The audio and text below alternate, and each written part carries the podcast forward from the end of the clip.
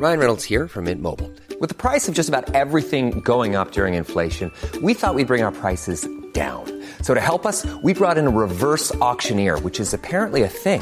Mint Mobile unlimited premium wireless. Ready to get 30, 30, bit to get 30, bit to get 20, 20, 20, bit to get 20, 20, bit to get 15, 15, 15, 15 just 15 bucks a month. So, Give it a try at mintmobile.com slash switch. $45 upfront for three months plus taxes and fees. Promo for new customers for limited time. Unlimited more than 40 gigabytes per month. Slows. Full terms at mintmobile.com.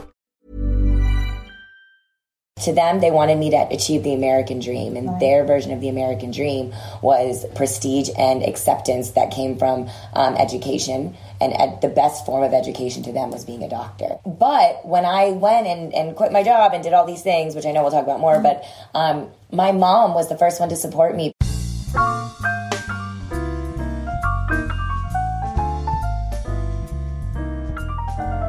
Hello and welcome back. Today I'm joined by the hugely successful entrepreneur Deepica Mutyala to talk about her life and where beauty has played a role. We cover a host of topics, including how defying her parents' expectations, the challenges and toll working around the clock has taken, why she makes all her work decisions based entirely on gut instinct, and how she went from working at Victoria's Secret to being a regular on the Today Show to becoming the founder and CEO of her business, Live Tinted. Here's Deepika. Hi, welcome to the show. Thanks for having me. I'm also very excited to be in your home drinking tea. I know it's quite cozy and there are lots of us in here, so, So um, cozy. yeah, you might hear some noises, but that is the nature of the show. you grew up in Sugarland, Texas. You just said it doesn't sound like a real place. Tell me about that. It is a, such a real place, and it is such a beautiful place. Like mm-hmm. I think I appreciate it now as an adult more than I did as a kid. To grow up in a place where we sold lemonade, with you know, and on the street corners, mm-hmm. and um, I, I feel very blessed. I had a very beautiful childhood. what were your parents like? the best and I didn't realize it then. And I, I think a lot of people are like that, right? Like when you're a kid, it's almost like you have this like tension with your family. And now they're my best friends, my number one supporters. But growing up, my parents are immigrants. They are from India and they came to this country to provide every possible opportunity for myself and my um, sister. And so, um, and to them, that meant education on education on education. So it meant get a degree and another degree and become a doctor. Um, and I didn't do any of those things. I got one degree. It's a business degree. And um, they're very proud of me now, but I, I have the best parents in the world. They're very, very traditional. Okay, but being an immigrant in a traditional family in a different culture Yeah. is challenging. How was that for you?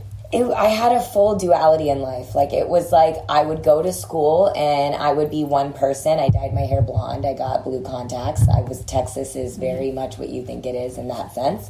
Um, and then I would come home and and be uh, very very obsessed with my culture. But I would go to school and kind of have a completely different life. It was kind of literally the, a duality. Like I was mm. Indian American, mm. and that kind of combination together was really hard to navigate as a kid. Mm-hmm.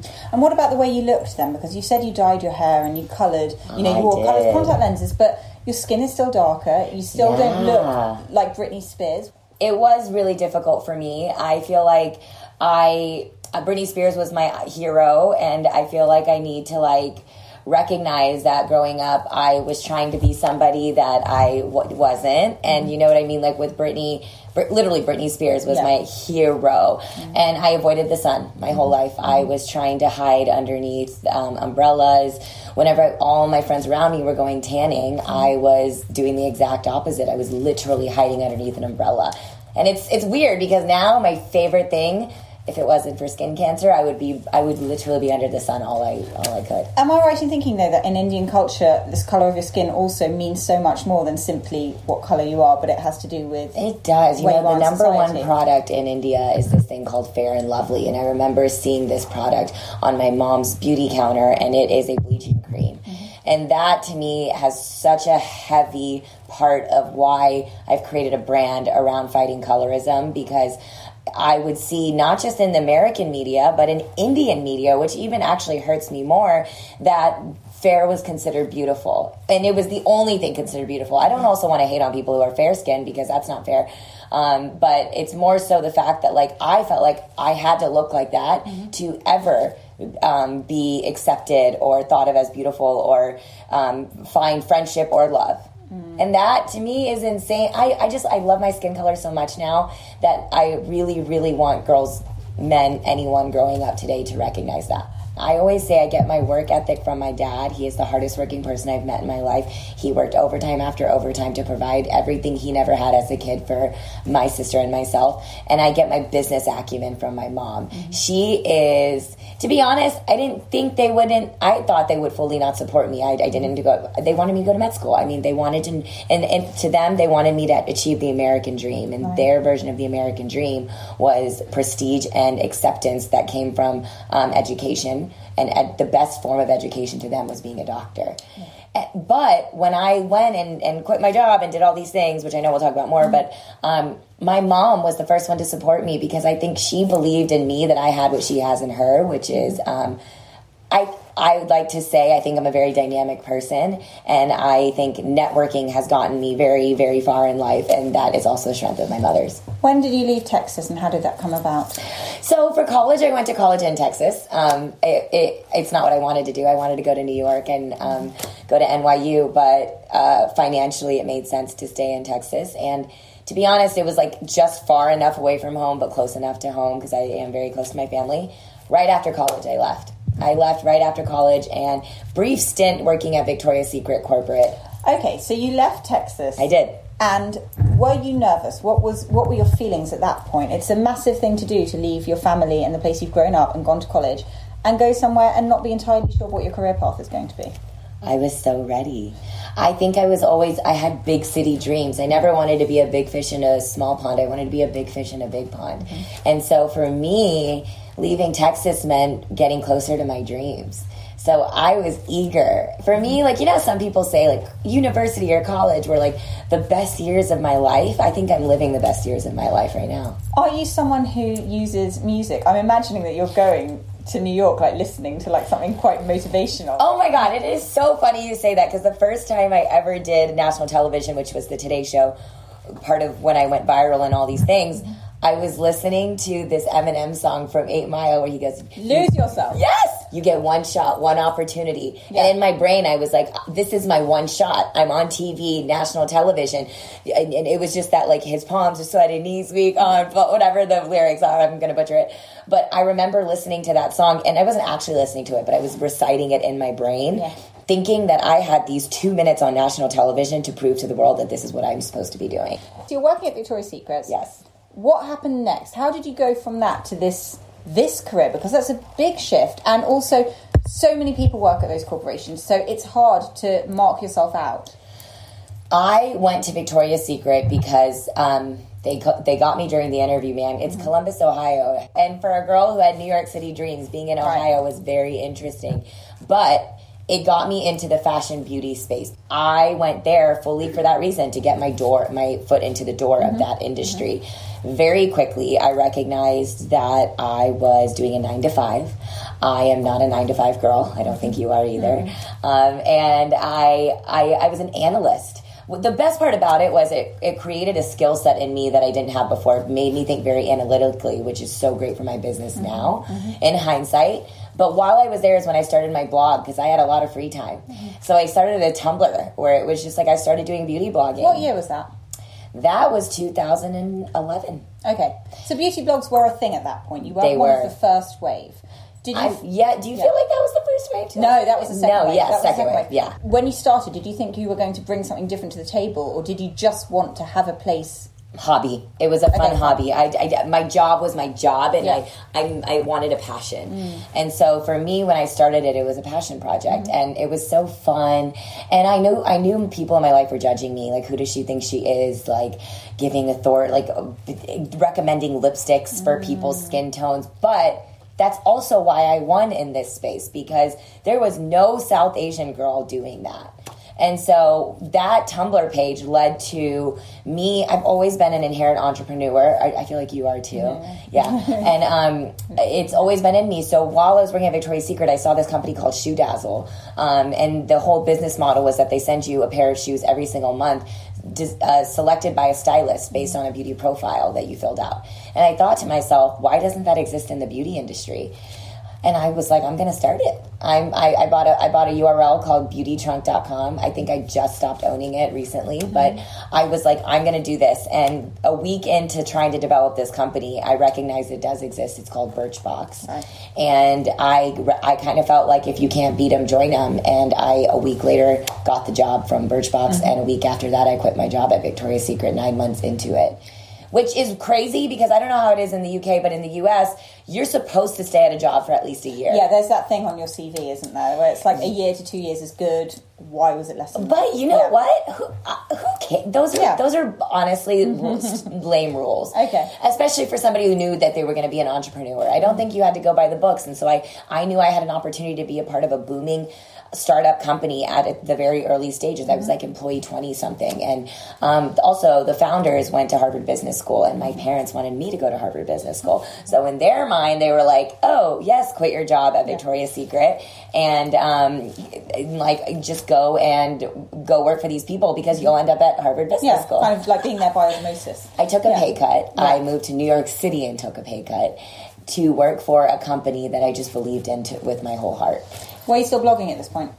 So once I got to Birchbox, I was not on the editorial team. I was a, I was on the marketing team, and um, they found my blog.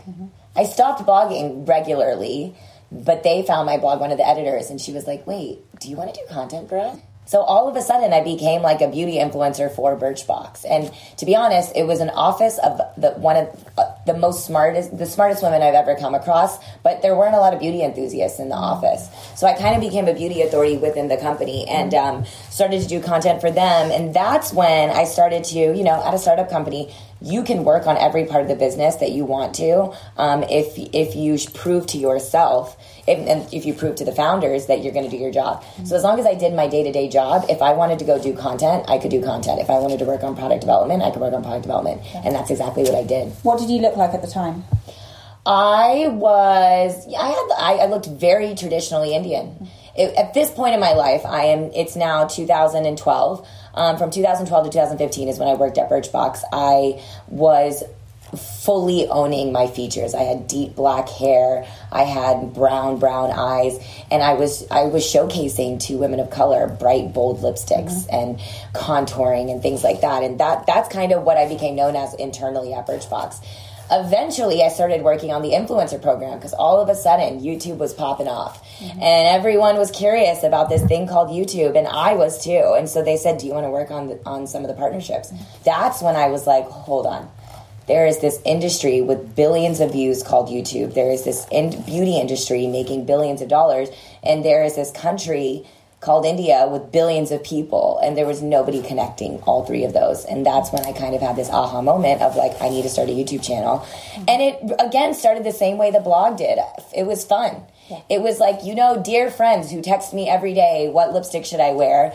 I could now point them to my YouTube channel. Where did you get your advice from? And also, which products were you using and how were you learning how to use them? I'm not a makeup artist by trade. I'm so not a makeup artist by trade. I'm just a beauty junkie. I love makeup, and I, I, didn't I wouldn't I didn't get knowledge from anyone. I would go to a store and swatch it on my hand and just myself know what felt good. It was it was inherent in me. I've, I've dreamt of creating my own beauty brand since I was 16 years old. I love this industry so much, and so the advice was coming from no one besides me, myself, and I. There there wasn't anyone who looked like me in the media for me to look up to.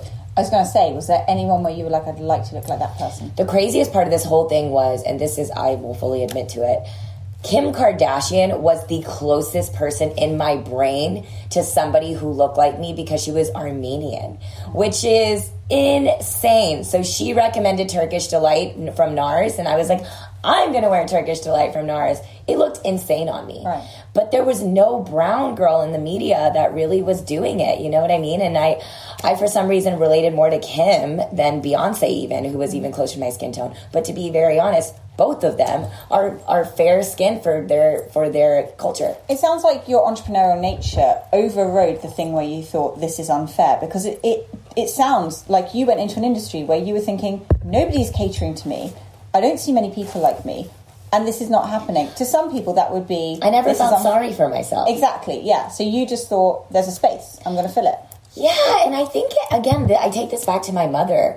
I always wanted to be the instead of thinking I had to see somebody do this before I could do it. I wanted to be the one to do it to help other people want to do it. I wanted to be kind of that that be on the forefront, and I've I've never been scared of that. It's just I, I can't explain it except for that's just who I am. Like I would not be happy in life if I was just living life, mm-hmm. just like living rather than actually like thriving you know? And i've always I, I'm, I feel like I, I want to experience every moment in my life as if i'm making a difference and a dent in the world. And i feel like that's what i'm doing. And in whatever small ways right? Like when i started with the blog it was helping some girl out there feel like oh my god there's a brown girl out there that's in the media. This is crazy. From that blog to birchbox being on billboards for birchbox to then starting my youtube channel because i saw what was happening. My second video going viral mm-hmm.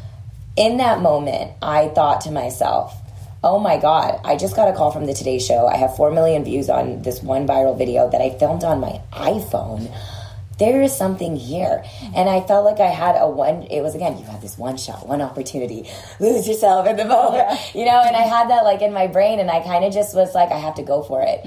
I thought to myself, plan B, start my own company, go to, go for Harvard Business School and make my dad happy there was always going to be a plan B in my brain. Um, so why not go for this opportunity? And everyone thought I was insane. I had no idea when my next paycheck was coming, but I, do, I knew that I had this 15 minutes of fame that I could turn into my dream career. How did you do that? I quit my job the day I got an email from the Today Show. I was like, "Oh my god, I'm going to be the Indian Hoda." I, in my brain, Hoda is one of the hosts on mm-hmm. the Today Show in America, and I was like, there was no South Asian girl doing it. Again, I always saw it as like there was nobody who looked like me doing it, so I could be the one doing it. And I did this segment on air, and I remember being on such a high. My sister was my model. My dad was backstage sitting next to Kid Rock, and he is the most traditional Indian dad in the world, being like, What is happening? My daughter's on national television. It was so crazy. Um, but after the segment aired, I was like, that, that was so fun. It felt so natural. So you weren't nervous. I, I feel like I was I was meant for live television. I loved it. Every moment of it, it was such a rush. Um, and I actually prefer it more than YouTube because I don't like scripted things. I like to just talk as a real human. And I think that's why I also love podcasts. And I think it's just like, um, after the segment aired, the, the one of the producers comes up to me and she's like, "We'd love to have you back regularly."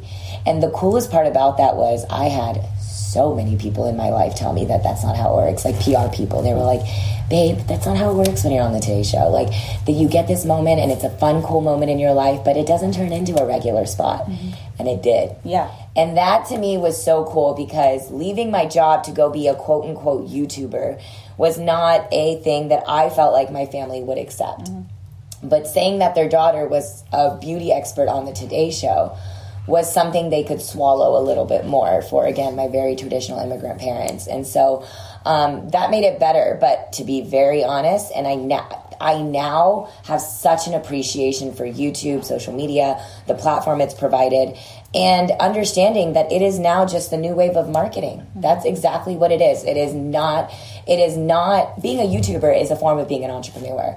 And I know that from the outside anyone who um, sees influencers sees it as a very glamorous field and sees it as they're privileged. And I, I do think there is a privilege associated with the fact that I get 20 beauty boxes a week sent to me, and I, I will own to my every core that that is a privilege. I will also tell you that it has caused mental health issues in my life that I can't explain except for the fact that I went through it. And I've now been in therapy for two months because the pressure of feeling like you always have to be on and you always have to show what you're doing and and post the next beauty product that's launched is a very heavy thing. So How did that manifest itself for you? so once I left my job at Birchbox, I literally quit the day I got the email from the Today Show. I for three years was a beauty influencer, and in those three years, I I had no clue how I was going to get my next check. But I got a call one day from CoverGirl, and they basically were like, "Your day rate is this," and and I said, I, I sorry, I threw out a number. I was like, "Well, my day rate is X," and they're like, "Okay," and I was like, "Crap, I could have said like three X more," you know. And that's how I learned. That's how I learned. I just I one time I just threw you. you I was my own assistant, my own manager, my own agent, my own uh, producer, editor you wear every single hat in the beginning, and that's a part of being an entrepreneur. And um, after going through all of that for three years, and I feel like at this point, I've worked with every beauty brand I could have ever dreamt of. I've been in a global MAC campaign, I've been in a, a national L'Oreal commercial, a Samsung commercial that aired during the Golden Globes. I now felt like it was somebody else's turn. I felt like the selfies, the ca- campaigns were such a beautiful opportunity because, again, like it wasn't about the fame, but it was about that girl growing up, seeing herself in the media through me, feeling like literally I would get like 50 DMs a day from girls being like thank you or I would I would hear a lot of times the words keep going keep going. And that to me was like a big part of like what I felt like I should um, be continuing to do because I feel like if I wasn't going to do it how would somebody else feel like they could do it and so I think in that moment I, I I did it for three years and I had this moment of like what's next and I went back to the 16 year old Deepica who's dreamt of creating her own beauty brand, and I was like ready to build my beauty brand. Mm-hmm. But growing up, I always thought it was going to be called like Deep Beauty and it was going to be about me. But after being in this industry for now a decade, I wanted to build something so much bigger than myself and something that actually stood for something bigger than just a product. Mm-hmm. And that's why, to me, the core of Live Tinted is about fighting colorism and making it so what we say is representation for every shade in between. And that doesn't just mean South Asian women, it, it's now inclusive of South Asian women because that is something that I've never seen in the media. But it's anyone and everyone who's ever felt like they've been in between the beauty industry that's never seen themselves. Mm-hmm. And so we started as a beauty community, I, I, and that was a very intentional decision. I launched in um, Jan- January of 2018. Um, that's crazy. It was um, to January of 2018, two years ago, as a beauty um, community. And for a year and a half, this community became our focus group. We listened to them. We featured and shared stories of people that you've never seen online. So, what was the incentive for people to come together and share the story? Did you just invite them to be part of a group online and then they all it's so cool how organically it grew. Mm. Of course, I had my own platform to push towards it, but the coolest part is all like all I did was tell people, "Hey guys, use hashtag Live Tinted." To show me women you've never seen in the media before because we want to feature them and tell their stories. Okay. 40,000 hashtag uses later. Insane to me. Like, it, within seconds of me posting that, what it showed me was that this industry and people and humans were craving seeing something different in this space. I didn't want to be the girl using Photoshop and all the filters and um, and no no shade, right? Like every brand has their thing, but for me specifically, that's not who I am. I, I grew up in Texas just wishing I could just be me and feeling like I couldn't. Mm-hmm. So if I could create a brand and a community and a space to help other people do that, that to me is my purpose. Mm-hmm. And so when I built this brand, Live Tinted, it's intentionally called Live Tinted because I want it to be a lifestyle mm-hmm. of living in your skin, living in your hues, feeling proud of who you are and where you come from, whatever that identity and culture is.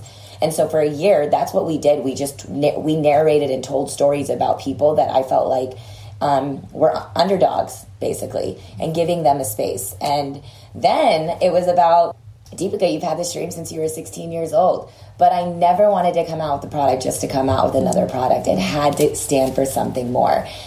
Take it back to my viral video, that viral video where I used red lipstick under my eyes to mask dark circles.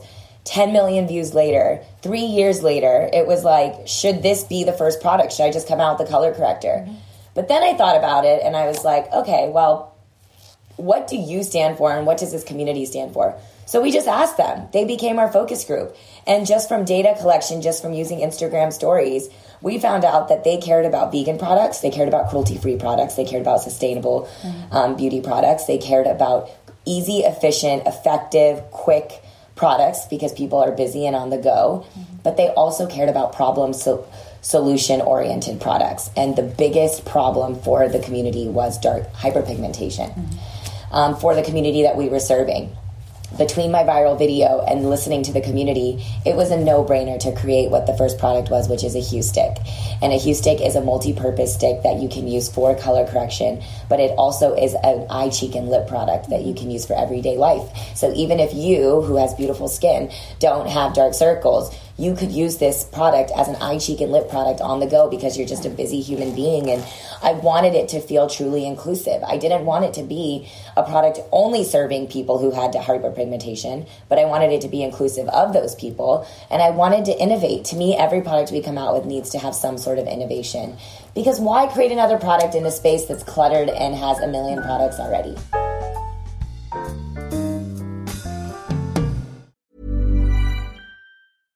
Ryan Reynolds here from Mint Mobile. With the price of just about everything going up during inflation, we thought we'd bring our prices down. So to help us, we brought in a reverse auctioneer, which is apparently a thing. Mint Mobile unlimited premium wireless. Ready to get 30, 30, bit to get 30, bit to get 20, 20, 20, bit to get 20, 20, bit to get 15, 15, 15, 15 just 15 bucks a month. So, Give it a try at mintmobile.com slash switch. $45 upfront for three months plus taxes and fees. Promo for new customers for limited time. Unlimited more than 40 gigabytes per month. Slows. Full terms at mintmobile.com.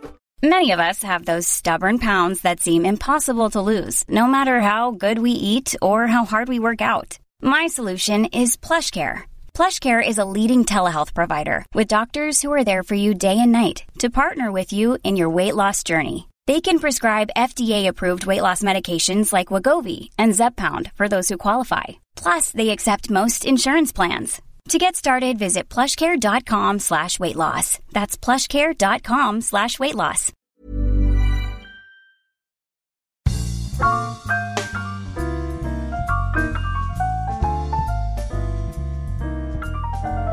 What were the practical difficulties with starting your own brand? Oh my goodness, where do I begin? I mean, everything and everything. Like, it's um, building a team. You don't even know who you need in the beginning, right? Like, Yeah. Who is it that I need to hire? Um, fundraising. Who was going to pay for this brand? Uh, manufacturing. Who do you go to if you go to the wrong person? And that's your whole business is, is done, right? Um, lucky for me, everything I've done in my life since I was 16 years old because I knew I wanted to build this brand has set me up to where I am today. Mm-hmm. Everything from going to college to be a marketing major to working my first internship being at L'Oreal, the biggest beauty brand in the world, to working at Birchbox to being a beauty influencer to now starting this brand called Live Tinted. I've built a network, which I attribute so much of my success to the people in my life that have supported me and believed in me, which I will say this. I've, I've seen it online and I've heard people say, like, she's gotten it so easy because of um, the people in her life. How, how do you get those people in your life? That that is I didn't I wasn't born into a privileged beauty or not even beauty but media company community like I grew up with Indian parents that are immigrants who wanted me to be be a doctor. I worked my ass off. I don't know if I can cuss on your podcast. completely. I worked my ass off for this community, and, and you know what it is? Is I was genuine about it. I, I I showed my heart and poured my heart out to people, so they they wanted to help me, and I was honest, and I was a real person. I wasn't trying to bullshit in an industry that is a lot of bullshit. I was real, and so people wanted to support me. So as far as the fundraising went, I went towards the strategic angel route and basically tapped into a network of incredible people, including Bobbi Brown, who is a, a, a beauty legend. Um, who has invested in my company, to Payal Kadakia, the founder and CEO of ClassPass, to the founder of Cuyana, to the founder of uh, Create and Cultivate there are basically a ton of smart women that have been through the entrepreneurial journey who now can't have the per- have worked to be able to fund women like me. Yeah. And that was the best decision I've ever made because they have given me strategic guidance that has helped me get to every step of this entire process. And to be honest, the hardest part of starting a company is the emotional roller coaster more than anything. Right, you refer to the mental health cost of working at the speed and f- uh, full Yeah. capacity for years. What else has had to give? I haven't been on a date in two years. I mean, I forgot how to, and I haven't thought about it. I, I think the hardest part is the mental health part. I moved home for a month. I was living in New York for five years, mm-hmm. and I burned out. I was just working. I, even when you're sleeping, I was working. Like I felt like I was on twenty four seven. How did you know you needed to go home? My biggest dream in life was to host the Met Gala red carpet. And I basically begged the Today Show to let me do it for them. And because I never in my life would have imagined there would be a brown girl hosting in the Met Gala red carpet. And I, again, wanted to do that to say that I did it and show other girls they could too. Um, after doing that, I came home that night and I cried, and it wasn't happy tears. it was like a lonely feeling. I just got into bed and I was like, wait a second, you just like lived out your quote unquote idealistic dream in New York City and then you did it. So why aren't you happy? And I called my mom the next day and I was like, Mom, I need to come home. And so I moved home for a month and I went on walks with my parents every day. They cooked for me and I basically went back into fetal position as a child and they took care of me for a month in my, my, my life and I moved back to New York and I said, I need a change. I'm going and I moved to Los Angeles. All right. And that's when I started Live Tinted. I just knew that I couldn't start a company in a city that had hit such a capacity in me that felt so drain draining. Mm-hmm. And I to be honest also I was going through a breakup and so I just needed a reset. Mm-hmm. And so I moved to LA and I've been there for 2 years and started this company and I think the emotional roller coaster of all of that I could have never done in New York, man. And how are you looking after yourself now? You're living in LA, which is a city that's famous for wellness and people, you know, being. Yeah. No? You, no, it, it, it, you're, no, I'm laughing at myself because yes, Yeah. it is. And everyone around me is drinking green juices and going on hikes. And I'm still working my ass off and just mm-hmm. thinking about this company. I promise, I started therapy, like I said, two months ago. Mm-hmm. And I promised myself that in 2020, I was going to make more personal goals because every year for my New Year's resolutions, it's always been about professional goals. And in 2020, I told myself, maybe I will go on a date. Maybe I will go work out. Maybe I will start to eat healthy. Mm-hmm. I'm moving to a new place because I really fully believe in energy. And I started tinted working out of my garage. And it was a beautiful thing, right? Like, I feel very proud that I was a scrappy person who started a company out of her garage. But eventually, you get to a point where you're like, you want to create some sort of work life balance mm-hmm. and that's what I, I I needed. So in January, I'm moving to a new place, and I told myself new energy, new vibes, take care of myself a little bit more, and um, and do me. What products do you use at home in terms of skincare, perfume, um, stuff that goes in the bath? What are you into? You know, you when you say the bath, like that's the, that's another thing. I've, I've started to take bubble bath, like like baths where like I actually lay there and I light a candle, and I've done it two or three times where I put away my phone, and I keep saying I'm going to meditate, but honestly, it's it's really hard for me. I'm really trying. Um, one of my closest friends is Jay Shetty, and he is a wellness guru, and um, he has been trying to coach me and encourage me to do more meditation, and it, it really is a game changer. For me, my form of med- meditation has become yoga, and, and and even just being there in a hot room and just sitting there has helped me breathe. Yeah. It's crazy what the power of breath can do to yourself. So, anyways, bubble baths has been a, part of my life. And that's the other thing about being in LA versus New York. When I went back to New York for the first time after leaving LA, I had a straight up panic attack. It was my first one ever. I was in this I was in this hotel room. I opened the window and it was concrete.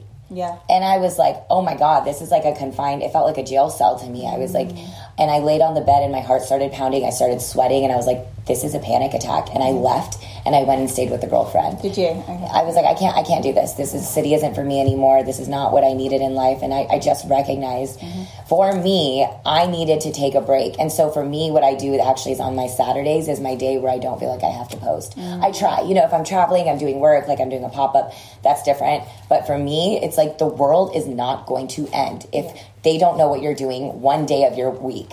It's not going to end. It's hard, but it's like a switch that you have to phys- like really work mentally on switching off. It's a full Yeah. like uh, it's a full activation. You have to tell yourself like Deepica, it's going to be fine. Um, but going back to the products, yeah. yeah, yeah. yeah. um, Tatcha skincare, the cleansing oil is one of my absolute favorites. I am so tired when I get home. Yeah. Just to be able to like not even have to put water on your face and just take this oil and just wash off all the glam and take a hot warm cloth and just wash your face off is such an amazing feeling. Dr. Jart Ceramide, I think, is hands down the best um, moisturizer. And then one of my friends, um, Marianna and Lauren Gora, started this company called Summer Fridays. Yeah.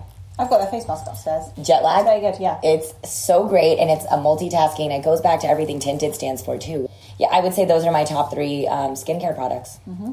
In the shower, to be honest, I need to be better about hair. I feel lucky as an Indian woman. I I was going to say your hair looks incredible. I have a I well, the Amir who's sitting right here is an amazing hairstylist, and he did my hair today. But in general, the health of my hair, I attribute to being Indian, and it's so funny because I'm hair. I, I have a unibrow. I have hair on. I have sideburns, and I got laser hair removal for all of it. But I used to, as a kid.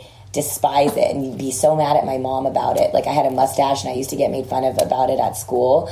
But hey, that's why I got all this good hair on my for on my on my head. So I'm the same. People sometimes go to me, your eyebrows are great, and I'm like, yeah, but you should see the rest of the hair I deal with. Exactly. Like lot. Which, la- which laser did you use? Um, there's this thing called Sev. Um, I don't know the specific one, but Mm. there's this place called Sev in LA that is uh, incredible. And I was so scared because for darker skin tones, it is very scary. And I actually did it before and got scars on my face. But there's a place, and they specifically have a laser that can treat darker skin. And it's worked quite well for you. Oh yeah, Yeah. Um, I, well, I haven't asked you, I didn't ask you this before we started recording, but I wonder if you could just quickly name a couple of places in LA that are good to go if someone hasn't been to LA before, where you would spend a day. Malibu. Okay? Uh, it's 45 minute drive and you feel like you're taking a vacation and I, I make it a point every single weekend specifically on this saturday when i'm not connected to my phone to be by a body of water and i think that's the best thing that's happened to me living in los angeles is that because let's be real los angeles is a very superficial place even more so than new york new york is a lot of hardworking people who are grinding but los angeles is a town of people who are also trying to make it, but um, there it's a lot of faking it until you make it. And um, I think for me to get away from living, which I live in like the heart of Los Angeles, I need a body of water every weekend to just listen to the noise of the ocean is so therapeutic. Mm-hmm. So if there's one thing you do in LA, I, I don't want, I don't even care to recommend like the sceney restaurants and stuff that I have to go to all the time for events. Mm-hmm. I would say go to Malibu for a day and you will feel like you are in a different country. Nice. Yeah, I know exactly what you mean. The water just mentally takes you elsewhere, doesn't it? Is, is there anything around here that you can? No, I think the park of an equivalent in London. I mean, you can Yeah, go down to Brighton, fair. but you know, when I'm in the park, I feel the same thing. That's why I have a dog. I mean, not the only reason. Your dog is the cutest thing He's ever. fast asleep, but I love it. Takes me into the park twice a day, and otherwise I'd be sat there working all day. I wouldn't get away, and it's, he's been great for my mental health. But I also feel like in Europe, in Europe, people just like fly an hour away to get to like I don't know. Like Mm. yeah, it's like we're three hours from Nice Portugal, or like Italy. incredible beaches. like yeah. Amalfi Coast and all these things. You know, we don't. People don't really do that in America. No. We, in general, the travel culture in the states is not the same as it is in Europe. Yeah, yeah.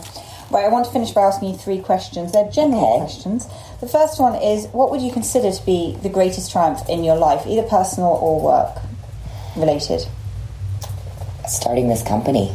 I think starting Live Tinted, when you're a 16 year old girl and you've dreamt of, you got walk down a beauty aisle and see nothing but the exact same skin tone and, and aesthetic in the media.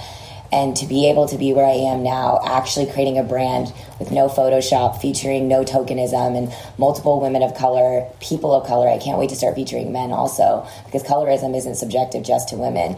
Um, that to me is what I'm so proud of creating a brand that stands for something more than just a product.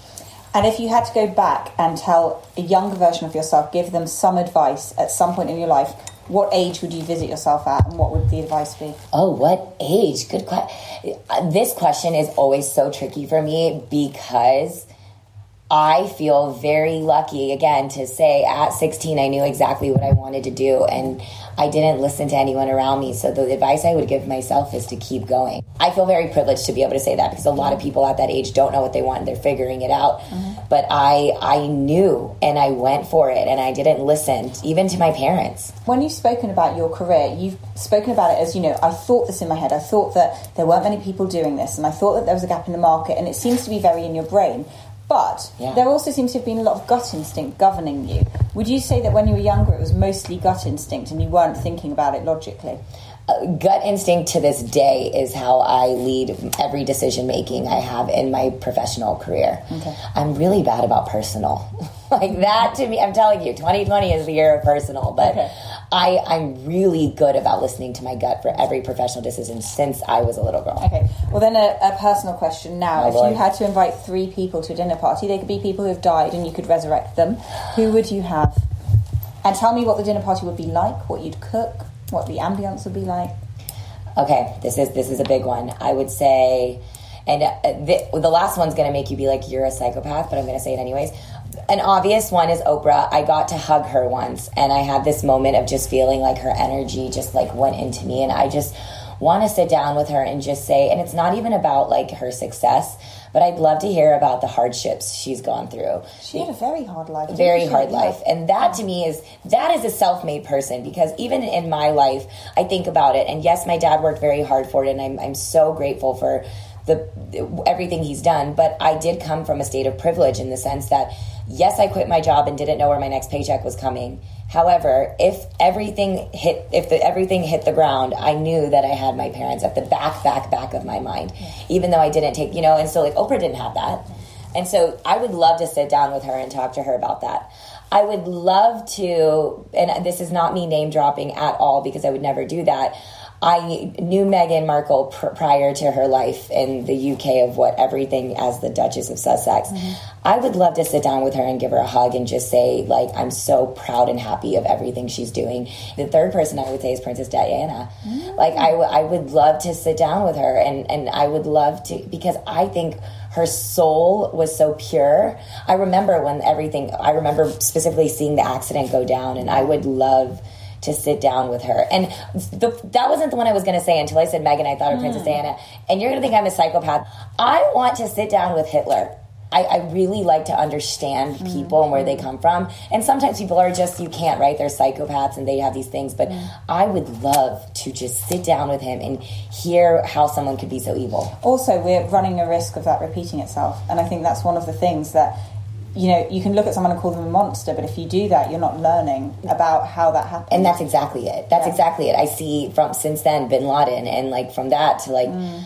versions of that, what I see now in the political system and things like that. And mm. I just want to get it. I want to believe that people aren't evil. Mm. And I think like sitting down with somebody who I consider to be a very evil person um, would be fascinating.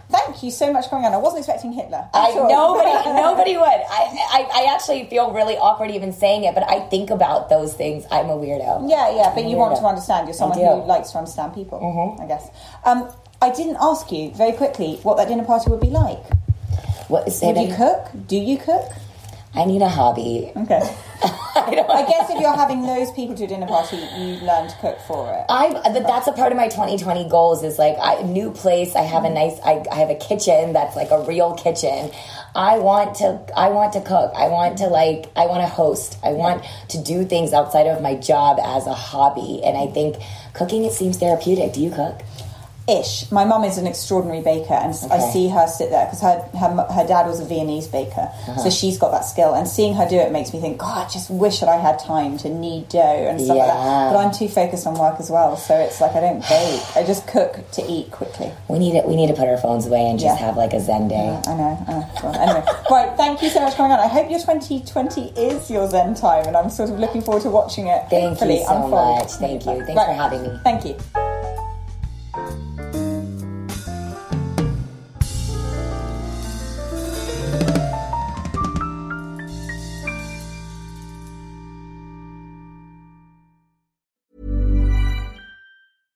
Catch yourself eating the same flavorless dinner three days in a row? Dreaming of something better? Well, HelloFresh is your guilt-free dream come true, baby. It's me, Keke Palmer. Let's wake up those taste buds with hot, juicy pecan-crusted chicken or garlic butter shrimp scampi. Mm. Hello Fresh. Stop dreaming of all the delicious possibilities and dig in at HelloFresh.com. Let's get this dinner party started.